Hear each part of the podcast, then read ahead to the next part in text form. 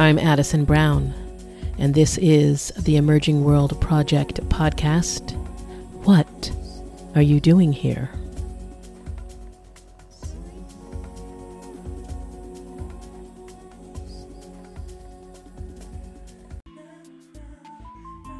There is a lot going on in the world, and admittedly and happily, women are taking a front seat, the driver's seat, in the many important changes that need to happen if we are, in fact, to survive what is now the time of the sixth mass extinction.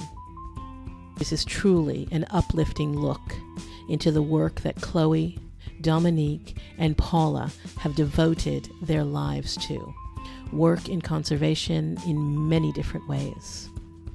Have you ever seen one of those images of an elephant hanging upside down being lifted onto a flatbed truck, seemingly being transported somewhere? But where? And why? And what the heck does that have to do with me? We humans are interconnected to all living things this series will not only introduce you to some pretty, amazing humans, but you will gain a deeper insight into a world that might seem a world away, but it is not. All life is interdependent. We are calling this series The Others because, friends, there are so many other things in the world that need our love. Hello everyone, this is Marla. On this episode, we are so excited to be talking to a real life jungle doctor. You heard that right? The jungle doctor's in the house. So, what does a jungle doctor do? Well, she has some pretty amazing stories about having to dart a wild giraffe from an airplane. Recently, Chloe had the difficulty of looking after the many koala bears that suffered in the devastating bushfires in Australia. And get this, Chloe lives on Kangaroo Island in South Australia. So, stick around, and this is sure to be a wild chat. Without further ado, let's catch up with our wildlife veterinarian, Chloe. Chloe? Hello, thank you so much for having me. It is really wonderful to have you join us. I've been really looking forward to this conversation. And me too. I know you had to chase me a bit. I'm sorry about that, but I'm so happy we could find a time now. Well, that's what happens when you want to talk to the jungle doctor. Chances are she's running around somewhere chasing koala bears or something. no, I um, I understand. I think a lot of us have been thrown off um, in the last year, you know, going on over a year. Absolutely. Right. Absolutely. Yes. So know, it's it's very strange to think about that it's been over a year, hasn't it? Yes. Yes. Mm. I, I want to get to talking about how the pandemic has affected your work. But first, I really like to start these talks um, asking you about when you first noticed your relationship to the natural world. Yeah, of course. Um, that is a really great question, and my answer is my childhood. So, between about the ages of 11 and 13, I grew up on Lord Howe Island. And for anyone who doesn't know Lord Howe, it's a tiny little island off the coast of Australia, off the east coast, and it's somewhere in between sort of Sydney and Brisbane. So it's uh, tropical, tiny little slice of paradise. There were only about 300 people on the island when I lived there. Um, shoes were very much optional. There was a tiny little school, uh, but we didn't really attend that much. We spent our days sort of swimming in the lagoon and, and jumping off the, the rocks into the water. So it was just such a beautiful place to live. And obviously didn't realize it at the time, but it had a really big impact on my life. And after after living in such a pristine place and such a shining example of the natural world, I just couldn't imagine doing anything else with my life than A, being in it somehow, and, and B, trying to do what I could in some small way to protect and conserve it, uh, what we have. Um, so, so that definitely set me on my path to where I am now, and I am really, really thankful I had those those years on that little island because uh, I can recognise how fortunate I was, and it's quite an unusual place to spend your childhood. So, yes, I'm very grateful to my mum for that. It sounds incredibly magical. Do you, was there, um, it, it really does. It sounds really beautiful. Was there something that happened in particular that made you notice that things needed to be protected, per se? Uh, well, at the time, uh, I definitely sort of observed different things happening uh, in the in the environment, and Lord Howe Island is a, a real hub for researchers and nature lovers, mm. just by the nature and the way that it is. So, uh, during my time, there were always a lot of a lot of scientists on the island going out in the boats and conducting various studies that I was fascinated in. So that obviously sort of, I guess, started to make me aware of the scientific world, even though I was only very young at the time. We also had Sir David Attenborough come over and, and call it one of the most majestic places he's ever seen. And I obviously was very inspired by that and continued to follow his work. And although I didn't meet him on the island, he just came over at a different time, but his sort of reception of the place uh, really I reflected on that and it sort of made me aware of his work and, and following it ever since has been a huge inspiration. So, no, I didn't really pick up on the specific problems uh, facing the environment or natural world until I was much older, but I definitely became aware of, of the delicate balance of everything and, and sort of aware of nature from a really young age due to that experience. Ah, so do you feel like you are living a purpose? Did you ever have any interest in anything else? That's what I'm gathering. oh my goodness, yeah, I, I absolutely feel like I'm living a purpose. I mm. think I'm just so lucky to get to be involved in this field because I find so much meaning in it and through having that meaning it just it just gives me such such a sense of purpose and they're just little things like when you're really tired but you have no problem getting out of bed anyway. I just think that's mm. when you mm. know that you might have found your little spot in the world, and I think that I found mine. So, did I ever consider anything else? Uh, there were a few points here and there. I never strayed too far from the path of being a vet and something to do with animals, but I have to admit I've always really loved writing, so I did consider journalism and I've always been fascinated by the sky, and so I briefly thought about being a pilot, even though I'm very scared of flying. So I'm, I'm pretty sure I made the right choice. That's pretty funny. I love how you, uh, on your Instagram account, I love how you combine your writing. I could tell from from the very beginning that um, you're a storyteller. Oh, thank you. Yes, you tell thank wonderful you so stories, and they they end up being educational and funny um, which I just I love because I, I sense that this type of work is is is you have to remain grounded, which is going. Yes. My next question is going to bring us around to that. Um, after the fires um, and the massive loss of wildlife and koala in particular, can you share with us the types of things that you needed to do to stay grounded? Yeah, of course. It was obviously a really challenging time for everyone involved, uh, just terrific. I have a very dear friend of mine, Felicity, who is a vet here on the island, and she um, actually coordinated basically the entire response uh, in terms of the veterinary medical side of things. And watching her go through that um, was it was just quite awe inspiring the way that she handled it.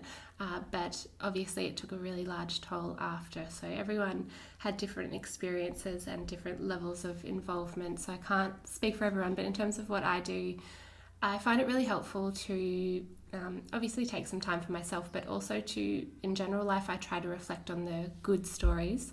So, at least what I find is that for all of the, the bad stories and, and the horrific cases that you come across and the, the just catastrophes like we saw last summer with the bushfires, there's always a, a, good story to not necessarily counteract it, but just to remind yourself of. And the ones that I like to remind myself of are people doing good out there, of which there are so many. So I just remind myself of those people. An example that comes to mind is just earlier this week, I was talking with my friend who is moving giant sable in Angola, so uh, a country in Africa, and it's the national symbol, the national animal of the of the country, and they are facing extreme pressures and, and thought to be really on the brink of extinction. And, and it's his project that's essentially trying to gather a critical number of these animals in a confined area in a, in a park and establish a breeding program to basically bring this animal, this national symbol of the,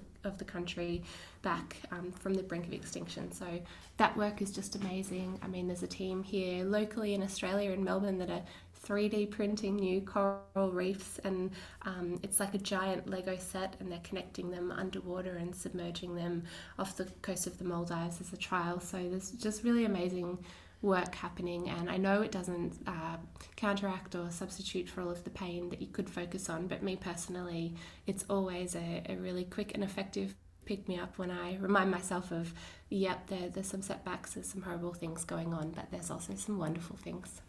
Yes, indeed. That's really beautiful. Uh, I think that as a, a jumping off point, um, being able to look at the the positive that comes from it, and yeah, it does work. It really does help, and uh, also just for a, a, more relevant, or I suppose day to day reminder here on Kangaroo Island, it's just seeing the regeneration in the bush. So mm. that's really encouraging. Mm. Uh, it is. It's not happening everywhere, and there's been some problems that have come from it. I mean, the fire was particularly ferocious, and I know that fires are traditionally um, or can be quite beneficial to the ecosystem in terms of helping to germinate seeds in the in the soil. But this fire in parts was particularly ferocious, and it actually sort of killed off the seed bed rather than rather than helped it mm. germinate. So it has mm. been really destructive in parts. But there are parts of the bush that are that's recovering, and that is incredibly encouraging to see. So there's local reminders as well. Um, so I just try to look for the good wherever it may be and remind myself of that because I think it might get a little bit disheartening otherwise. Do you ever have a really good cry? Yeah, I think everyone does, don't they? Mm-hmm. I would mm-hmm. like to meet the person who doesn't. I do. I definitely do. Mm-hmm. Um, not all the time, obviously, but there are some times when you just can't help it, and I think that's okay too. Uh, it's just about keeping a balance and recognizing in yourself how you are going and how you're managing with your workload, no matter what it may be, and uh, taking action accordingly to make sure, first and foremost, that you're okay. Because if you don't do that, then you can't really do anything else, can you? So that always needs to be in the forefront of your mind. Absolutely. Absolutely. Uh, just to give uh, people a sort of perspective in terms of numbers, um, as a result of those fires, what was the population of the koala and what is the population yes. now? So, our estimates, we were actually keeping quite a good eye on the koala population here on Kangaroo Island for the fires because we had a bit of the other problem that the mainland has. So, uh, within Australia, there's only one species of koala, but there's thought to be sort of two subspecies. That's the northern and the southern. So, the northern koala is having a lot of problems with habitat loss and fragmentation um, and hit by a car and, and dog attacks. The southern koala, on the other hand, the population is a little bit more stable, and the population here on Kangaroo Island has thrived. Uh, so the koala was actually introduced to the island close to 100 years ago now, and what started with a small seed population of, I want to say, around nine so not many, exploded uh, into the 50,000 that we were estimating just prior to the fires. And that was actually problematic because the, the ecosystem here was unable to support such a huge population of animals. And the koala is also one of the only animals that uh, is unable to self regulate its numbers to a certain extent or to mm. a, hmm. an effective extent. So they will literally eat themselves out of house and home, and then you'll have a matter of a humane welfare issue with starvation. Mm. So koala populations need active management and here on the island they were being surgically desexed. So females every year were being caught and desexed as part of our population control. but uh, that's no longer needed now after the fires, with the latest estimates suggesting that we have around 5,000 individuals remaining on the island. So that desexing program will cease, and we are now trying to support the, the population once more. Wow, wow. So I read a story, speaking of stories, of um, how when you were growing up, the koala was just, you know, like I don't know, a dog. I don't know, uh, dogs running around. Um, but when this happened, obviously, you took a deeper look into your relationship. Yes, too? yes. Yeah. Absolutely. And when I married my husband as well, I mean, I'm not sure what it's like for other people, but growing up and then going to veterinary school, I just wanted to graduate and go overseas and work with mm. the amazing animals like mm. in Africa and in Asia. And I never even thought about the animals that we have here.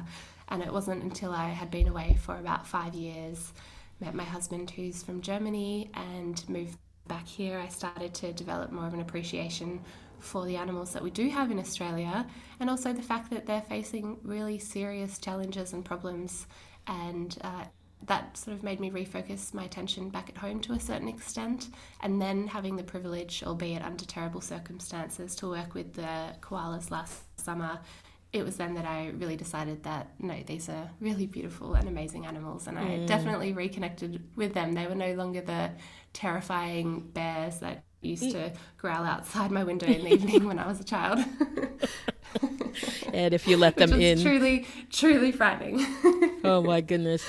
I think I remember hearing a recording of the sound of one of them probably fell out of my chair. Like, what? Yeah. it's pretty confronting, isn't it? just now imagine being five years old and you hear it directly out your window. Oh my goodness. At about two in the morning. Yeah, you sit straight up in bed and you become very alert as a child. You're getting no sleep whatsoever. no, very vigilant children down here in Australia. oh my goodness. Oh, I love that. Okay, so I want to move to um, a little uh, heavier topic, and that is um, the elephant translocation. And I know that I told you that we were going to talk about this. Before we get started, I want you to start to think about how this when you start to share with us um, why we're doing this, and then how does that circle back around and connect to all of us? So we're going to get into a little biodiversity okay. here. Okay.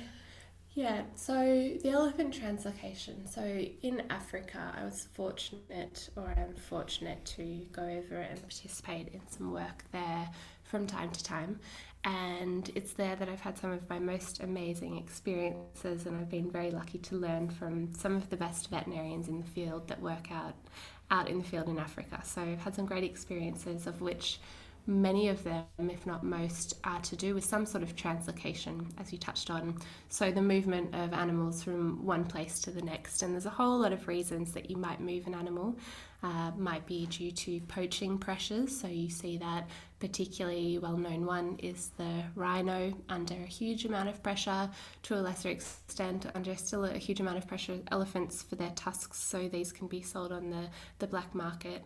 Uh, so, yeah, a really staggering amount of poaching pressure for those animals. Uh, same with giraffe. Uh, we have pressures from snares being laid down in certain game reserves, and, and others having heightened security, and, and others maybe less so.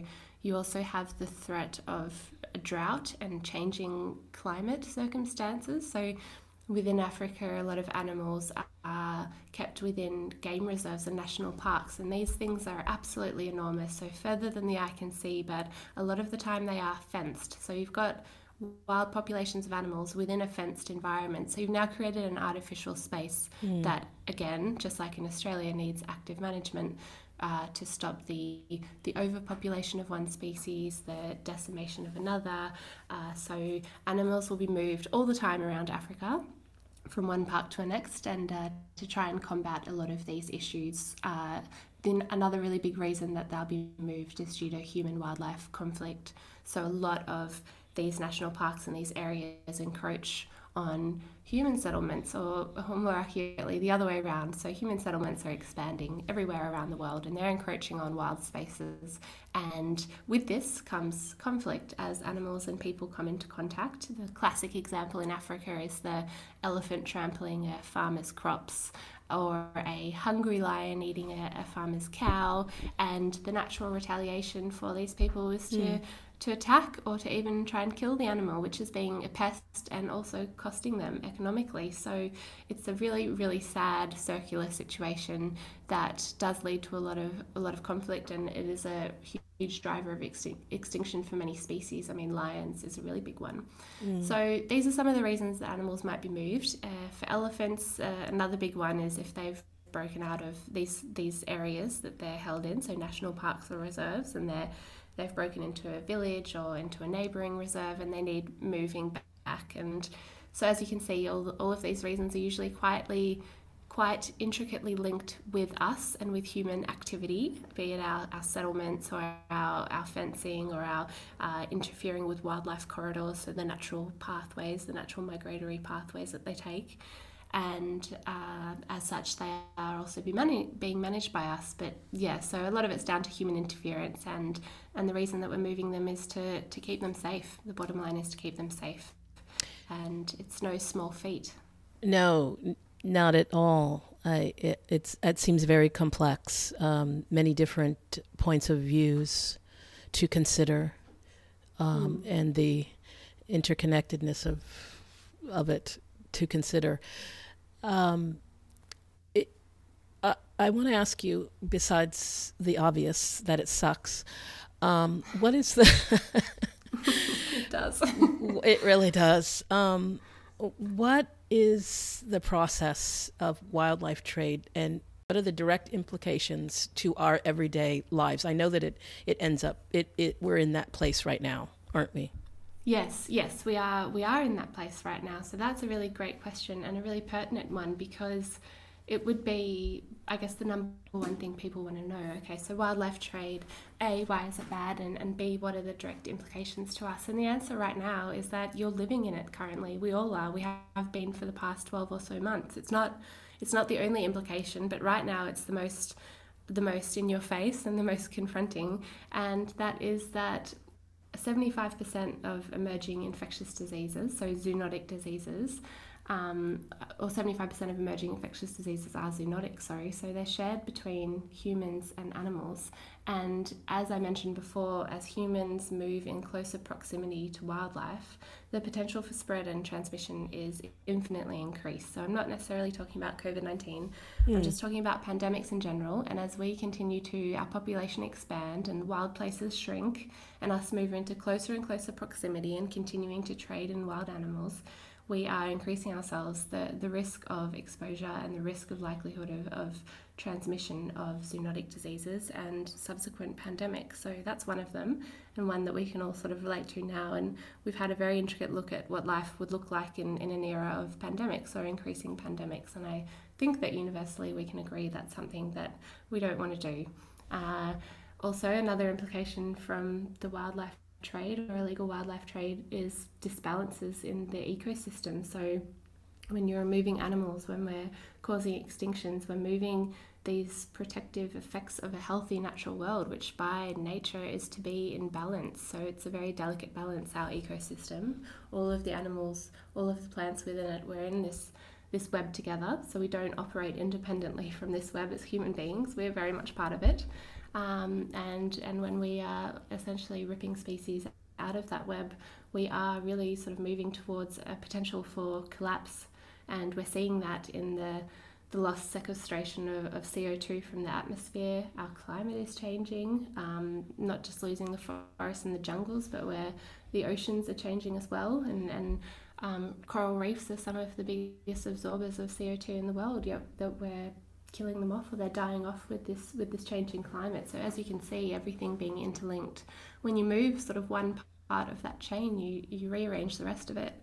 Uh, you also got, got the potential for more natural disasters with all of this. So if you lose the pollinators of the jungle, for example, so orangutans in Borneo or or forest elephants in in uh, Central Africa, you destabilize that whole mini ecosystem within itself. And these are um, they spread the seeds and disperse the seeds of the jungle. If you start to lose that and you, you start to, to meddle with the, the structure of that, then you can see things like in Thailand in the 1980s when they started having staggering problems with landslides mm. for all the excessive logging. And again, mm-hmm. that's not directly um, wildlife trade in itself, but it's all interlinked. I mean, the the um, destruction of habitats is often linked with many species to the trade in wildlife. So you're going to see things like that, and also economic, which is a huge thing to consider. I mean, if you mm. think about it.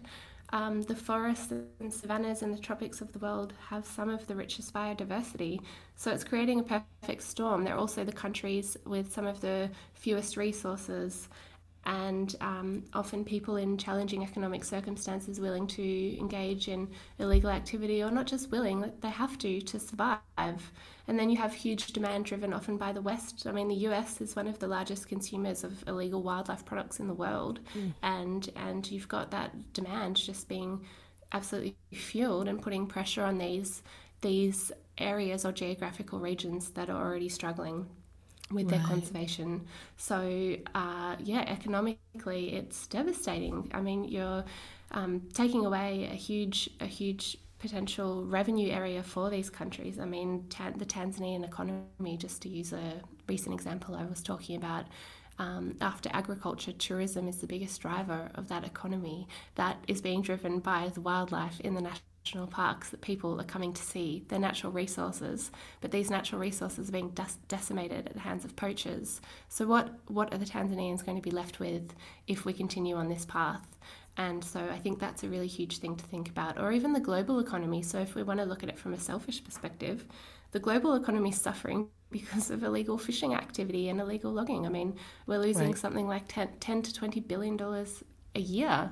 So there's all of those things to consider. That's such a such a complicated network and I understand that, but it's not just the pure fact of how sad and how tragic it would be to lose a species, mm. which in itself is enough mm. of a reason to care and to make sure that this doesn't happen.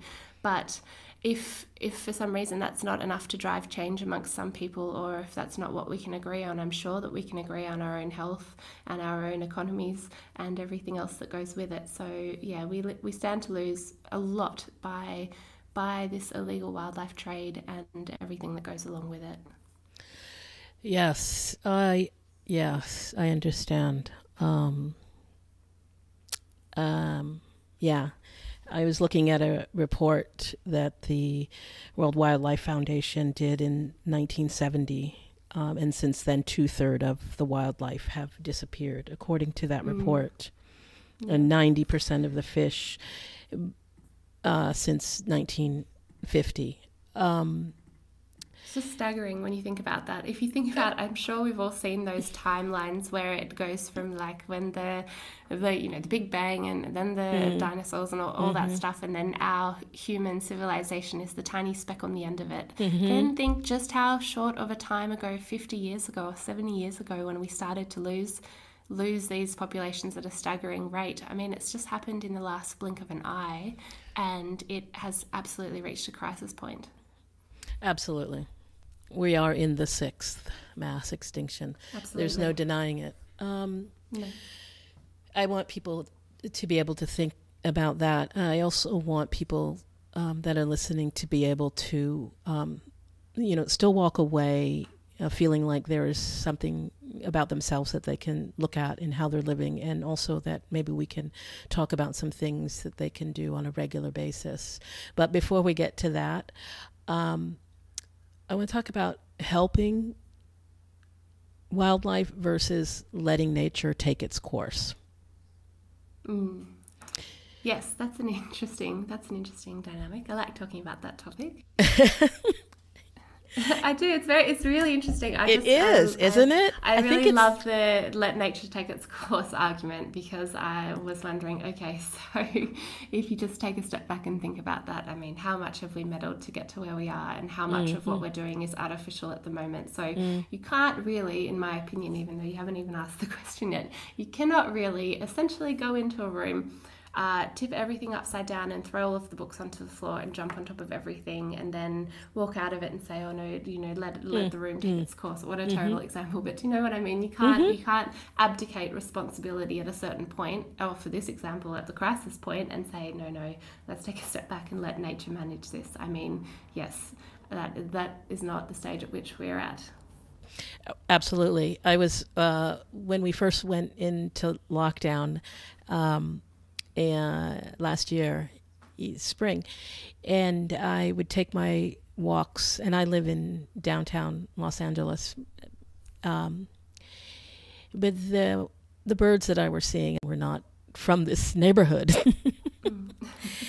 and um, one day on my walk, I just whipped around the corner and there was an injured red tail hawk um, just right outside the front door of this pretty popular loft complex. And I um, called a friend and I called my people at the California Wildlife Services in Malibu. Um, but I was far away from my car and it would have taken me a while to get there. So I popped in that building and I asked the gentleman to just keep an eye on on the hawk that I would be right back. And uh, somebody that I called said to me, "Oh, just let nature take its course." yeah, and uh, yes, exactly, exactly. Oh, I can't deal with it. And I just couldn't deal. I just and I I really try and have a first, second, and third perspective before I open my mouth. Mm.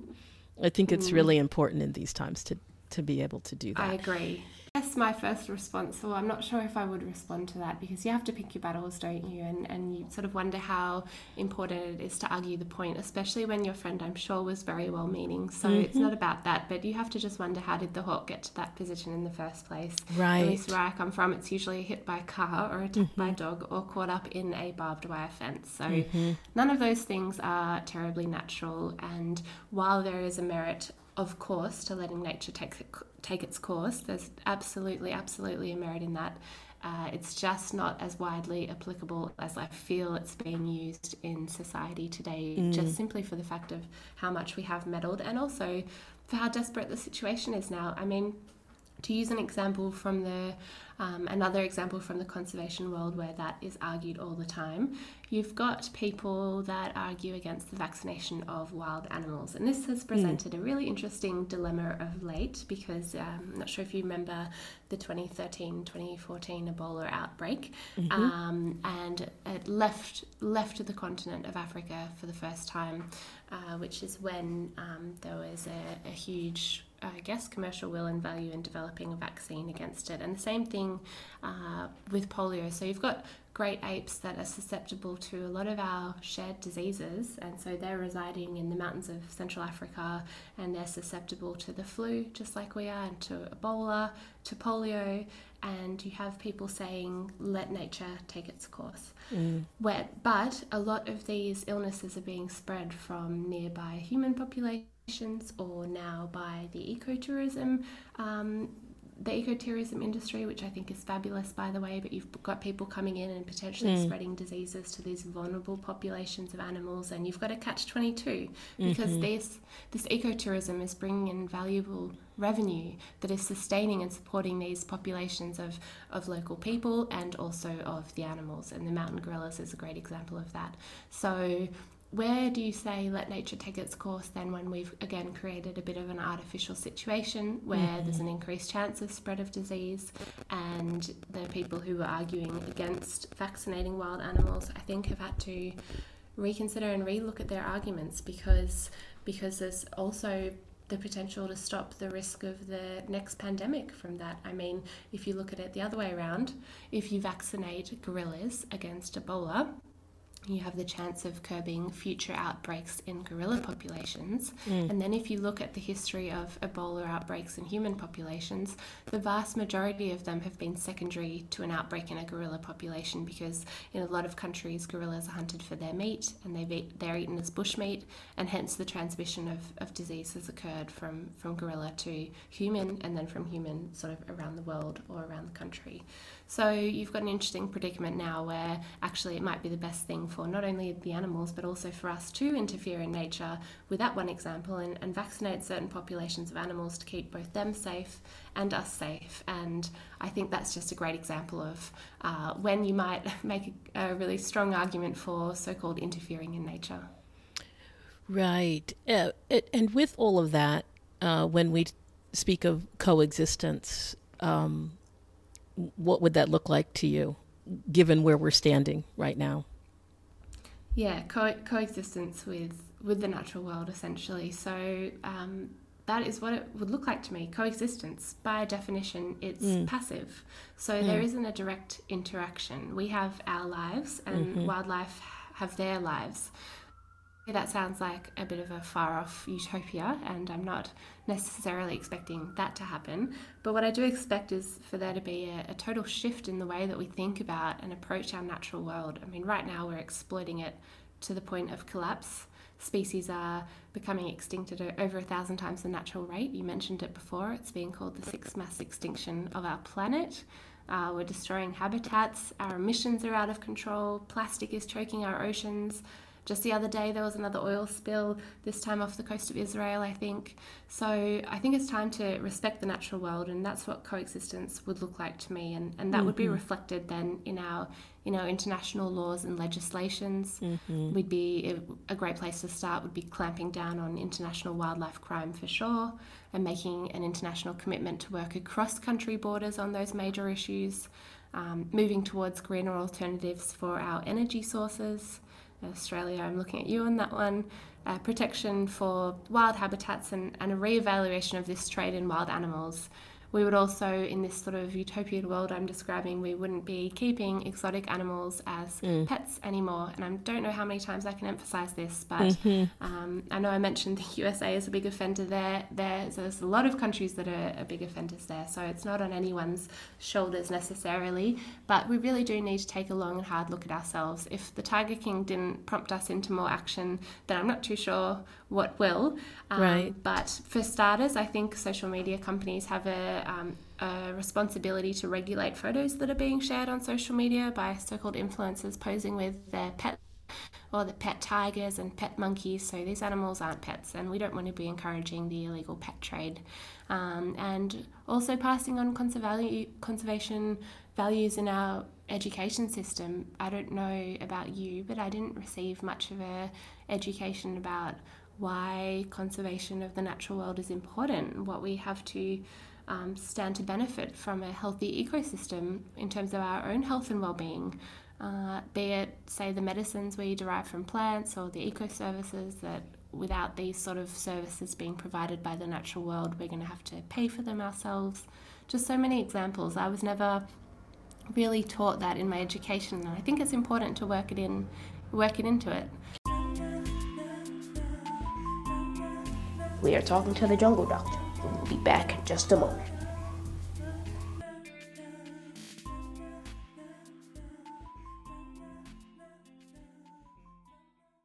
This is a crisis and also a crisis within human beings where that education did not come at a young age. And here we are trying Absolutely. to, in, you know, mm, rework it into our daily lives per Absolutely. se. We're trying to reverse engineer it in a way when it should right. have been taught from the beginning. Right. It's just uh, so simple, it seems obvious now, but that's obviously a really big one. I'm a big believer in the next generation and all of the ideas and passion and enthusiasm and, and smarts and just everything that they have. The whole future rests with them, and engaging them in that from a young age, I think, is going to be really critical. I think that what's also critical is to find a way to bring nature more into our cities. So the green cities of the future, not to sort of paint an alienistic picture. It's not too extreme or dramatic for those who are so scared about right. you know, any form of change. Uh, it's just about making cities a little bit more accessible for wildlife and humans to coexist. So you look at those photos out of the Netherlands and other countries that have the wonderful wildlife bridges over their highways and just fabulous little ways that we can do that or or supporting our gardens and, and planting the plants that are relevant to the pollinators. We have little things like that, so greener cities.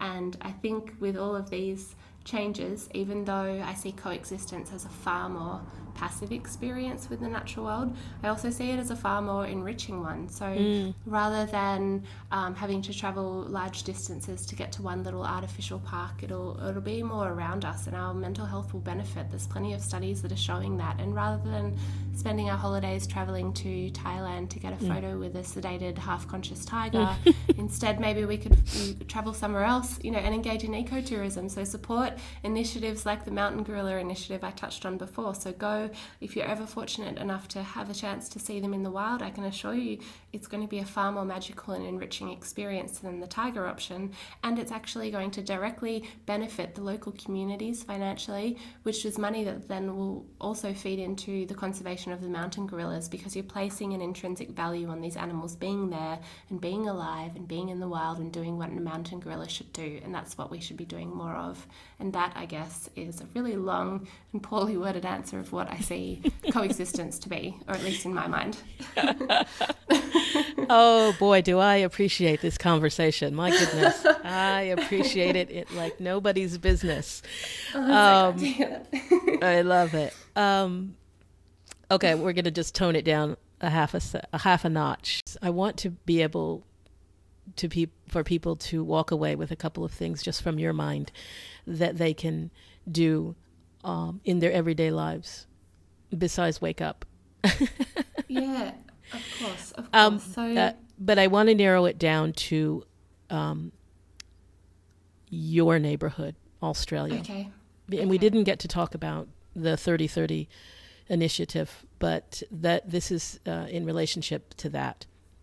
Of course, of course. So in Australia, we have a unique set of problems than those facing you in the US. We also have a lot of shared problems, of course, but we do have some very Australia unique problems, and I think I touched on one before. I mean, the first one, and what I consider to be our great shame as a country, is that we are a very wealthy country, you know, first world country, we have resources and we have capability we don't have any excuses, yet we have the highest rate of mammal extinction mm. of hmm. anywhere in the world, anywhere on the planet. Think about that. Australia, wow. it's just unbelievable and it's inexcusable, in my opinion.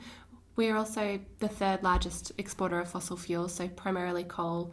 Um, and again, I am think that there needs to be a balance, as with everything. I'm not as hardline as uh, some people might expect me to be, uh, or others may be. I think that there needs to be sort of a transition to to greener energy sources.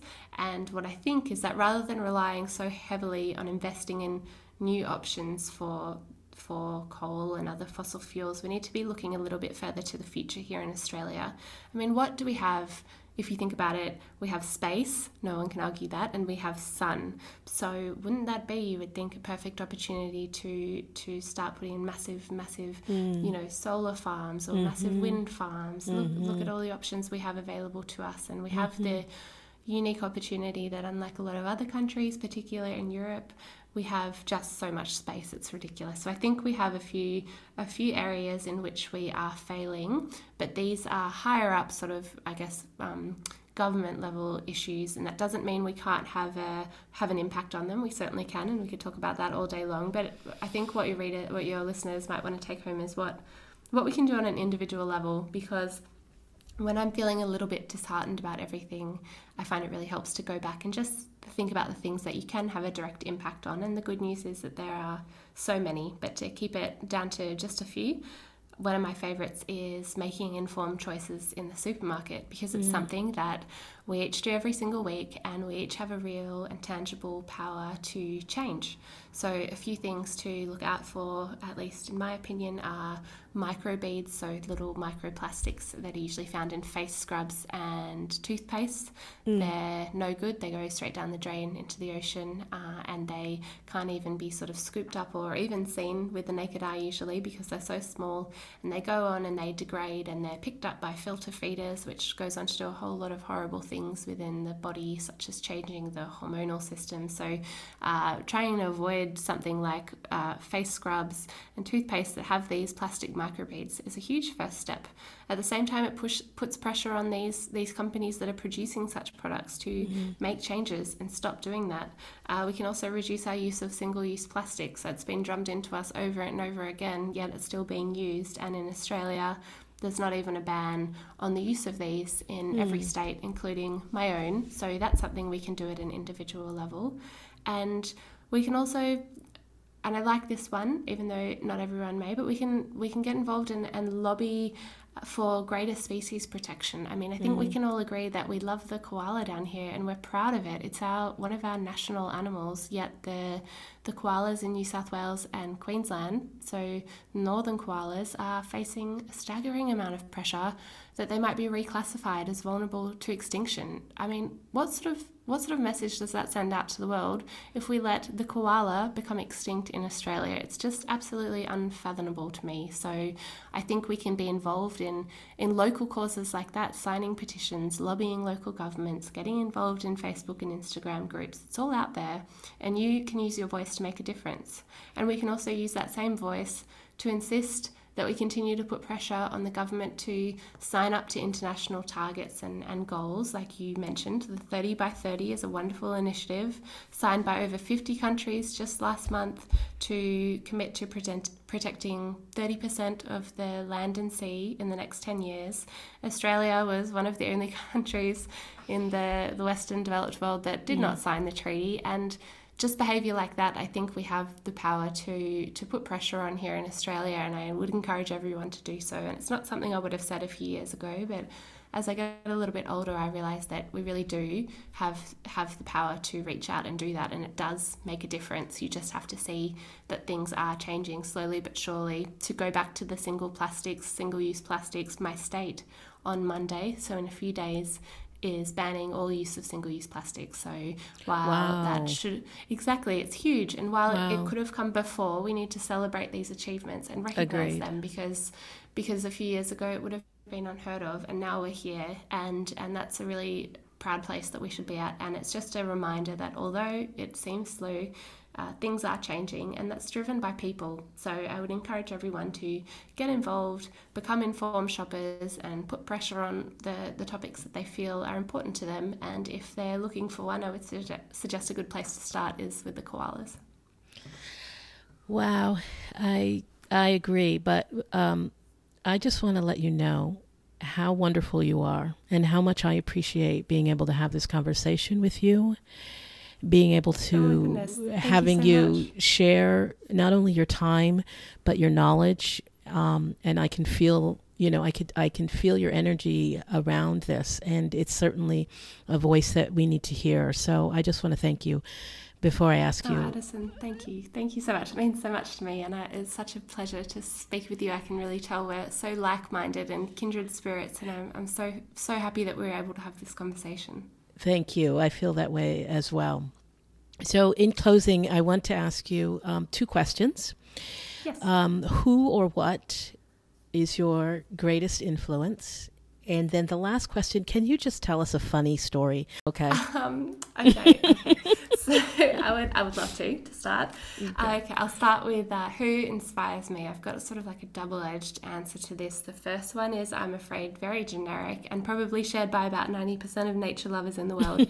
but that is Sir David Attenborough. Uh, I've, I've been aware of his work from a young age. He was um, able to visit and highly praise the island that I grew up on. And he's just had such a steady and constant influence on on our behavior and our relationship to the natural world that you can literally see has evolved throughout his life. I mean, when he started, the the conservation was not not a thing. People weren't paying attention to it.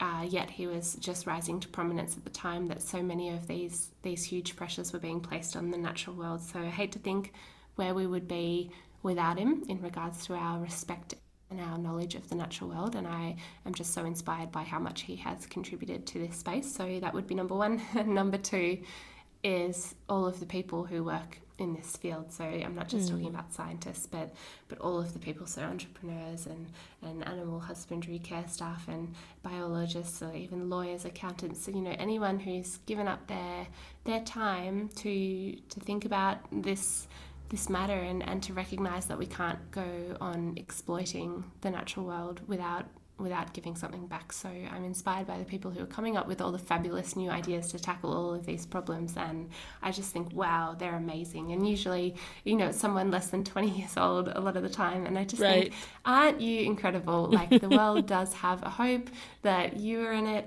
and what an amazing, inspirational, bright mind you are. So I just think that pretty much on a daily basis. And I'm just so inspired by the next generation of conservationists coming through. So that, that would be who who inspires me, I think. Um, and the second question is a funny anecdote, which I've been trying to think about since you just said it, and I'm trying to think of a funny one. I find it funny, but I think many other people would find it alarming. But I'm going to go with it anyway because that's sort of what working with wildlife is about. I don't know if we've just become really desensitized to crazy situations or what, but my personal, one of my favorite experiences is going back to translocations, as you brought up before, and it's actually working with a giraffe. So moving with giraffes is just the most ridiculous thing you could ever imagine being involved in. Ridiculous in terms of just how much it feels like you're on a movie set or something. It's unbelievable. it's very fast paced. It involves helicopters and trucks and jumping with ropes and, and waking this animal up that so you've just gotten on the ground by wrapping it in this, this it's just something that I cannot explain. and so what essentially happens, to summarize it, is a team darts the animal from the sky, and because giraffes are prone to running and overexerting themselves, you deliberately use an overdose to bring them to the ground really quickly. And because you've given the animal an overdose, there's an interest, intrinsic risk, and you need to reverse the medication. And you also need to get to them quickly because you've just oh my given goodness. them a whole bomb amount of drugs. So you've darted an animal from the sky. It's a wild giraffe. It's about 800 kilograms. It's running about 60 k's an hour. I don't don't know how many miles that is, is tearing and it's going through the scrub and you're holding onto the back of a truck. You jump out ahead of it with just a flimsy piece of rope and you're trying to like basically uh, brace yourself for impact ahead of this animal that's coming towards you with a one person on one side of the rope one person on the other. It hits the rope you get pulled along with it. You have to run around its legs to try and entangle it bring it to the ground safely without any of you under it. Then you have to give the the antidote. Then you have guess what? An awake giraffe underneath you now on the ground. And you've got about four people on the neck. It's the, suddenly the biggest trust exercise you've ever entered into in your life because the only thing keeping that animal on the ground is the three other people people on the neck with you. Because if they were to get off, which is where the funny bit comes in for me at least, uh, is if the three other people that are, I'll go back, to keep the now awake giraffe lying completely on the ground while you do any of the work that you need to do, you have to use your weight to remove its leverage, which you do so by sitting on the neck with three of your biggest friends. Um, and by sitting there, the animal remains reasonably calm actually, and it's unable to get up, so you're able to quickly and swiftly proceed with your work. The problem that comes into play is if the others, for whatever reason, get off the neck, but you are the neck. And that's exactly what happened to one of my friends, a wildlife vet, when he was working with one of these animals in Zimbabwe. And there was a epic miscommunication where his three friends jumped off the neck while he was still on it. So the giraffe got up, obviously, oh. and it got got to its feet with Pete on its neck.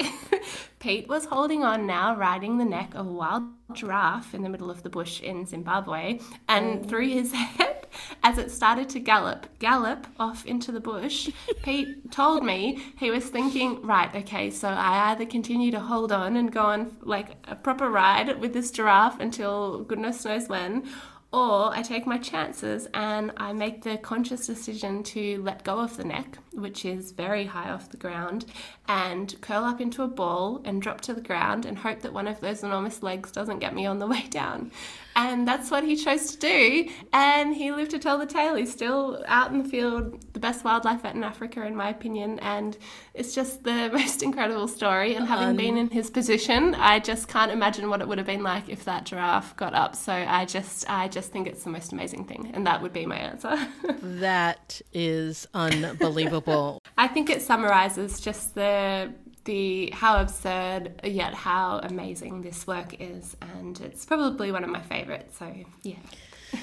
Thank you. Thank you for that. Just absolutely too much fun. I think that's a beautiful note for us to end on. There's a lot to digest here. Um, and once again, I want to just express my extreme gratitude for you taking the time to speak with us and share your stories. And you are just insanely delightful. I want to talk to you again. I would love that, Anderson. I would absolutely love that. So if I didn't ramble too much and you'd ever like to have me back on, please just let me know. Oh, you're going to come back, all right.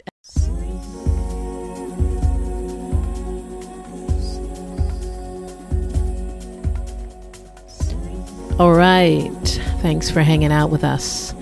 We have only a couple of requests.